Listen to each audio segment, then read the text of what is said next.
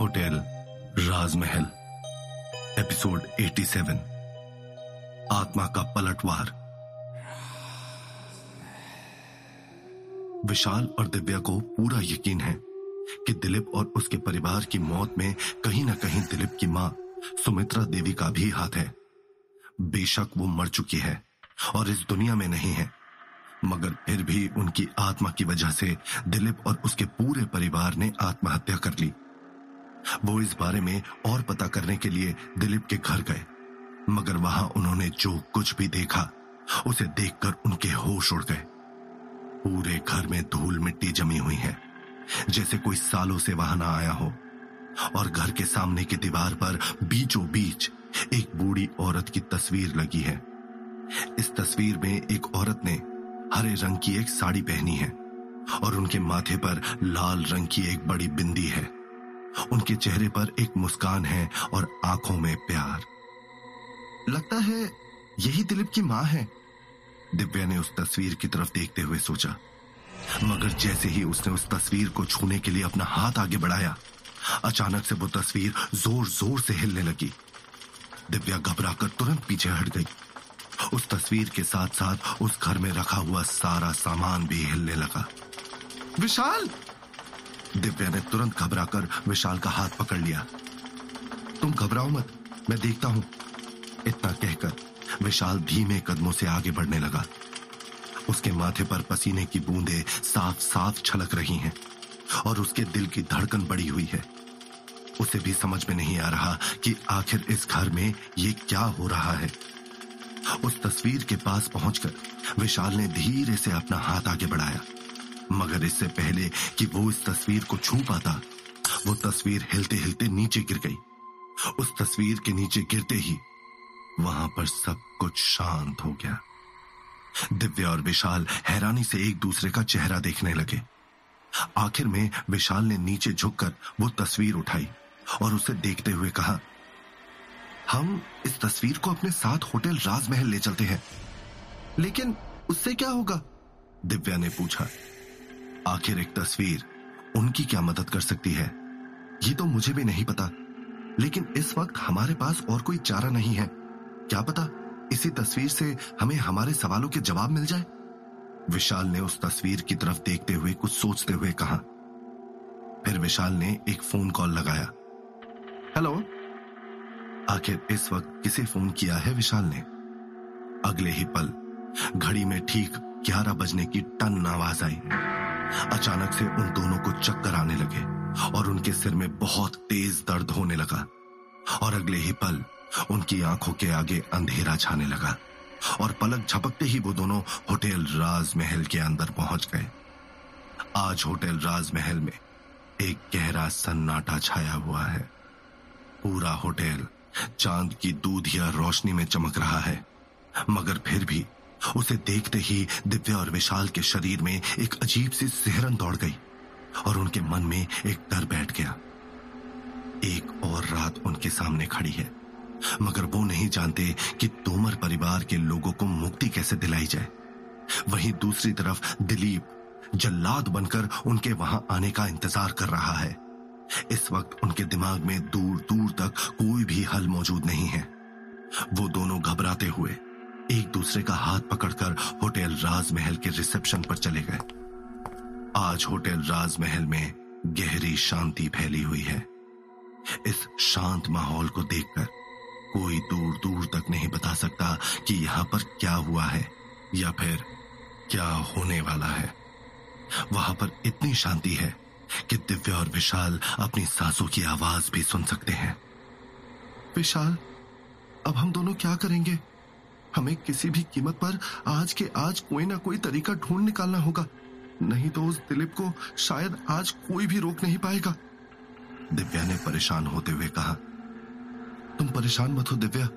मुझे पूरा यकीन है कि भगवान हमारी मदद करने के लिए हमें कोई ना कोई रास्ता ज़रूर दिखाएँगे।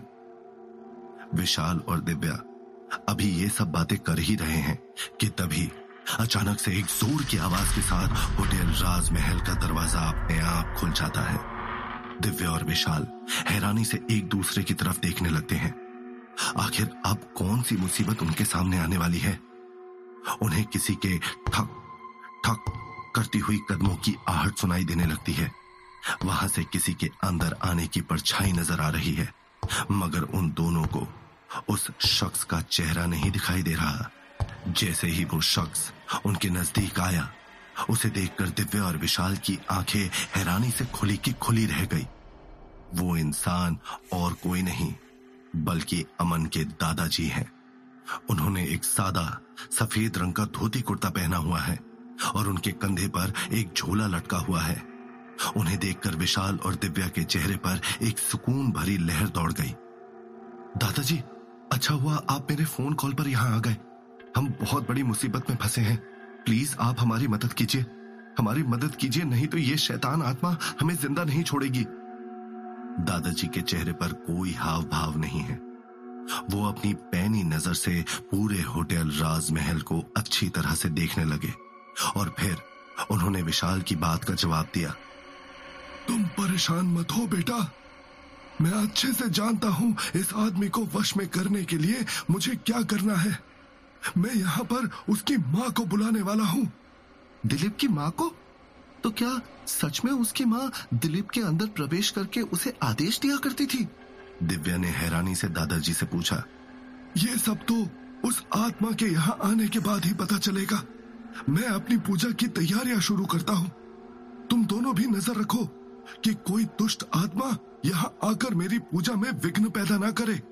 इतना कहते ही दादाजी ने होटल राजमहल के हॉल में ही अपने झोले से सामान निकालना शुरू कर दिया और हॉल के बीचों बीच झूमर के ठीक नीचे ज़मीन पर बैठ गए। दिव्या और विशाल हैरान नज़रों से उन्हें देखने लगे। दादाजी ने एक एक करके सारा सामान वहाँ पर लगाना शुरू किया। उन्होंने सबसे पहले सिंदूर और हल्दी से एक बहुत बड़ा स्वास्तिक बनाया और उसके आसपास काफ़ी सारे नींबू और लाल मिर्ची रख दिए।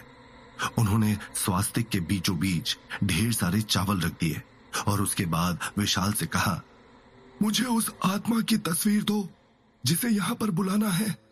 दिव्या ने तुरंत अपने हाथ में पकड़ी हुई दिलीप की माँ की तस्वीर दादाजी को दे दी।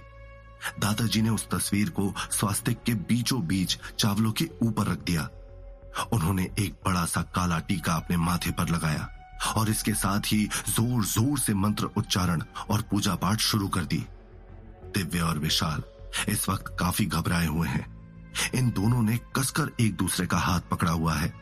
उनके चेहरे पर पसीने की बूंदें झिलमिला रही हैं और उनकी हालत काफ़ी खराब हो रही है।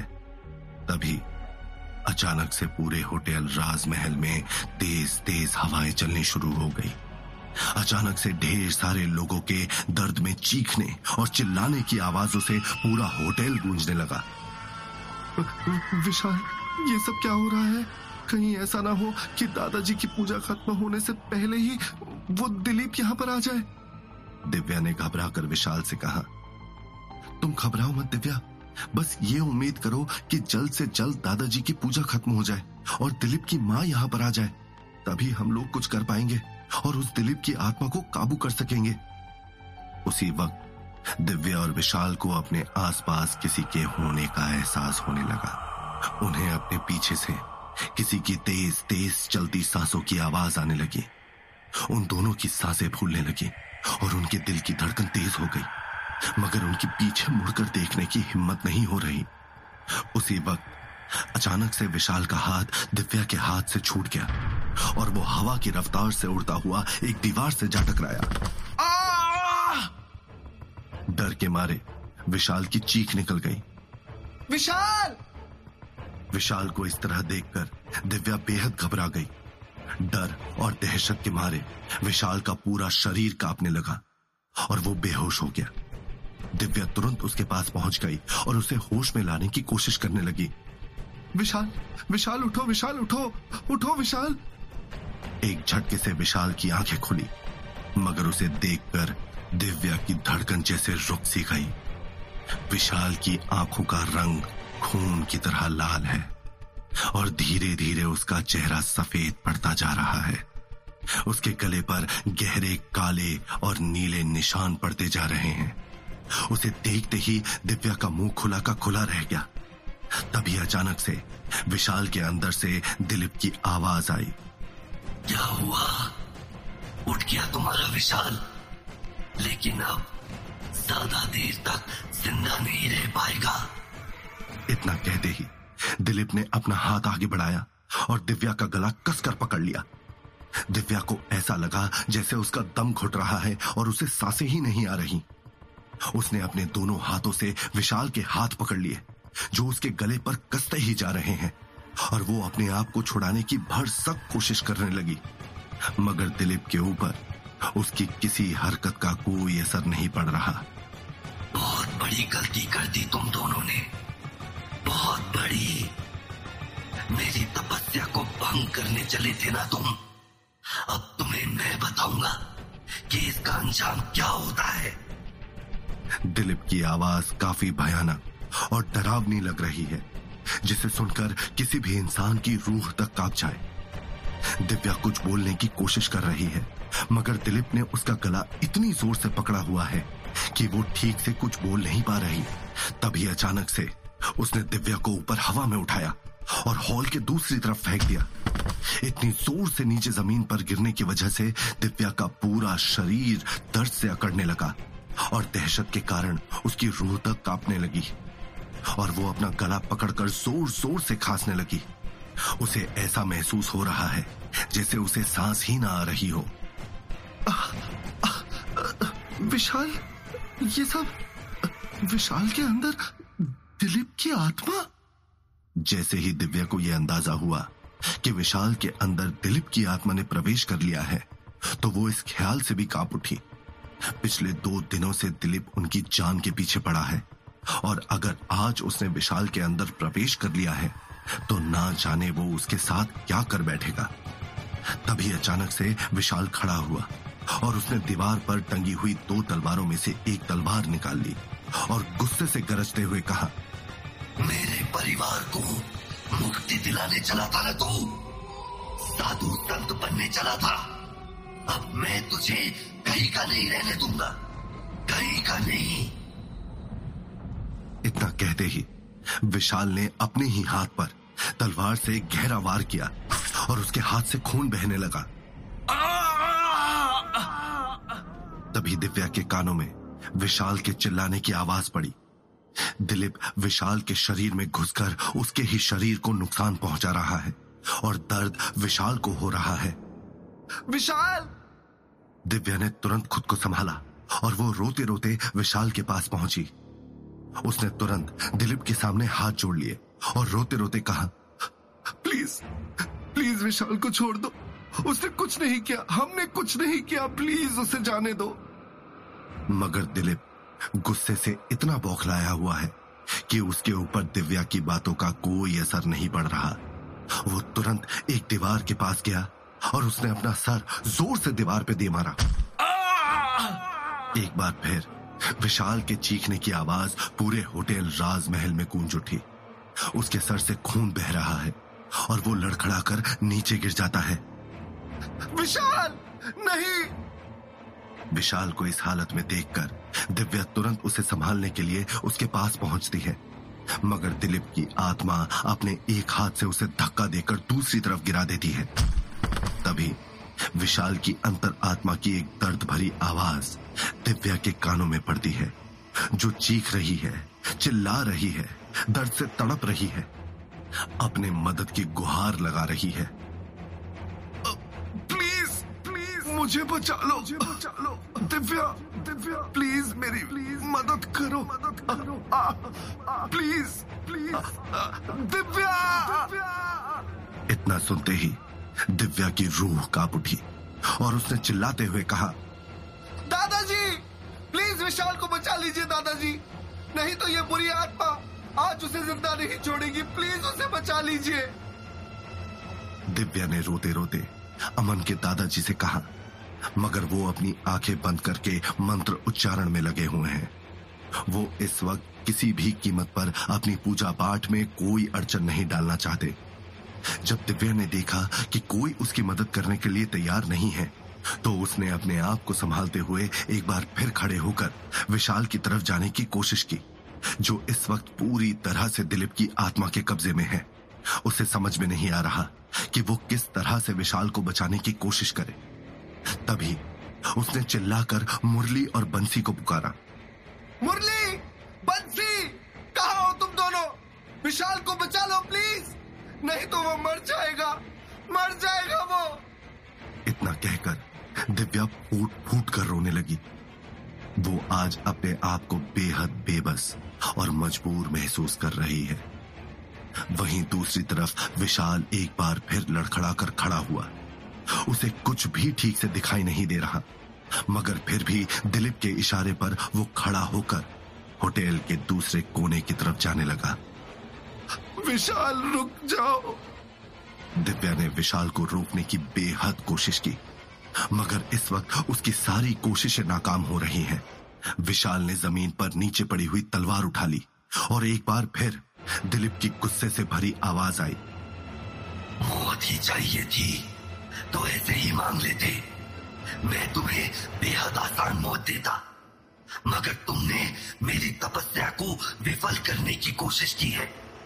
अब मैं तुम्हें इस तरह तड़पाऊँगा कि मरने के बाद भी तुम्हारी आत्मा दर्द में छटपटाती रहेगी। इतना कहकर उसने वो तलवार विशाल के दूसरे हाथ पर दे मारी।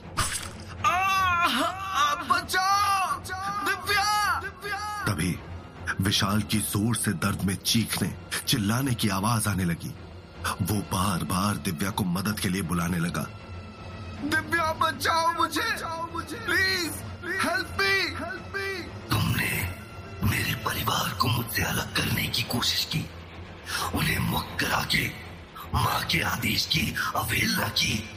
तुम्हारी इतनी जुल्लत इतना कहकर दिलीप ने विशाल को काबू करते हुए तेज धार तलवार उसकी गर्दन पर तान दी। जैसे वो अगले ही पल उसकी गर्दन को विशाल के धड़ से अलग कर देगा। ये देखकर दिव्या के होश उड़ गए और उसने चिल्लाते हुए कहा, नहीं, विशाल! नहीं, बचाओ कोई! रोको इस हैवान को! दिव्या विशाल को इस हालत में देख नहीं पा रही है। तो क्या होगा इस कहानी में आगे? क्या दिलीप की आत्मा अपने मंसूबों में कामयाब हो पाएगी? क्या आज विशाल अपनी आखिरी साँसें लेने वाला है? क्या वो अपनी जान से हाथ धो बैठेगा? और क्या होगा जब दिलीप की काली शक्तियाँ टकराएँगी दादाजी की दिव्य शक्तियों से? जानने के लिए सुनिए, होटेल, राजमहल, सिर्फ़ ओके टिफ़िन पर।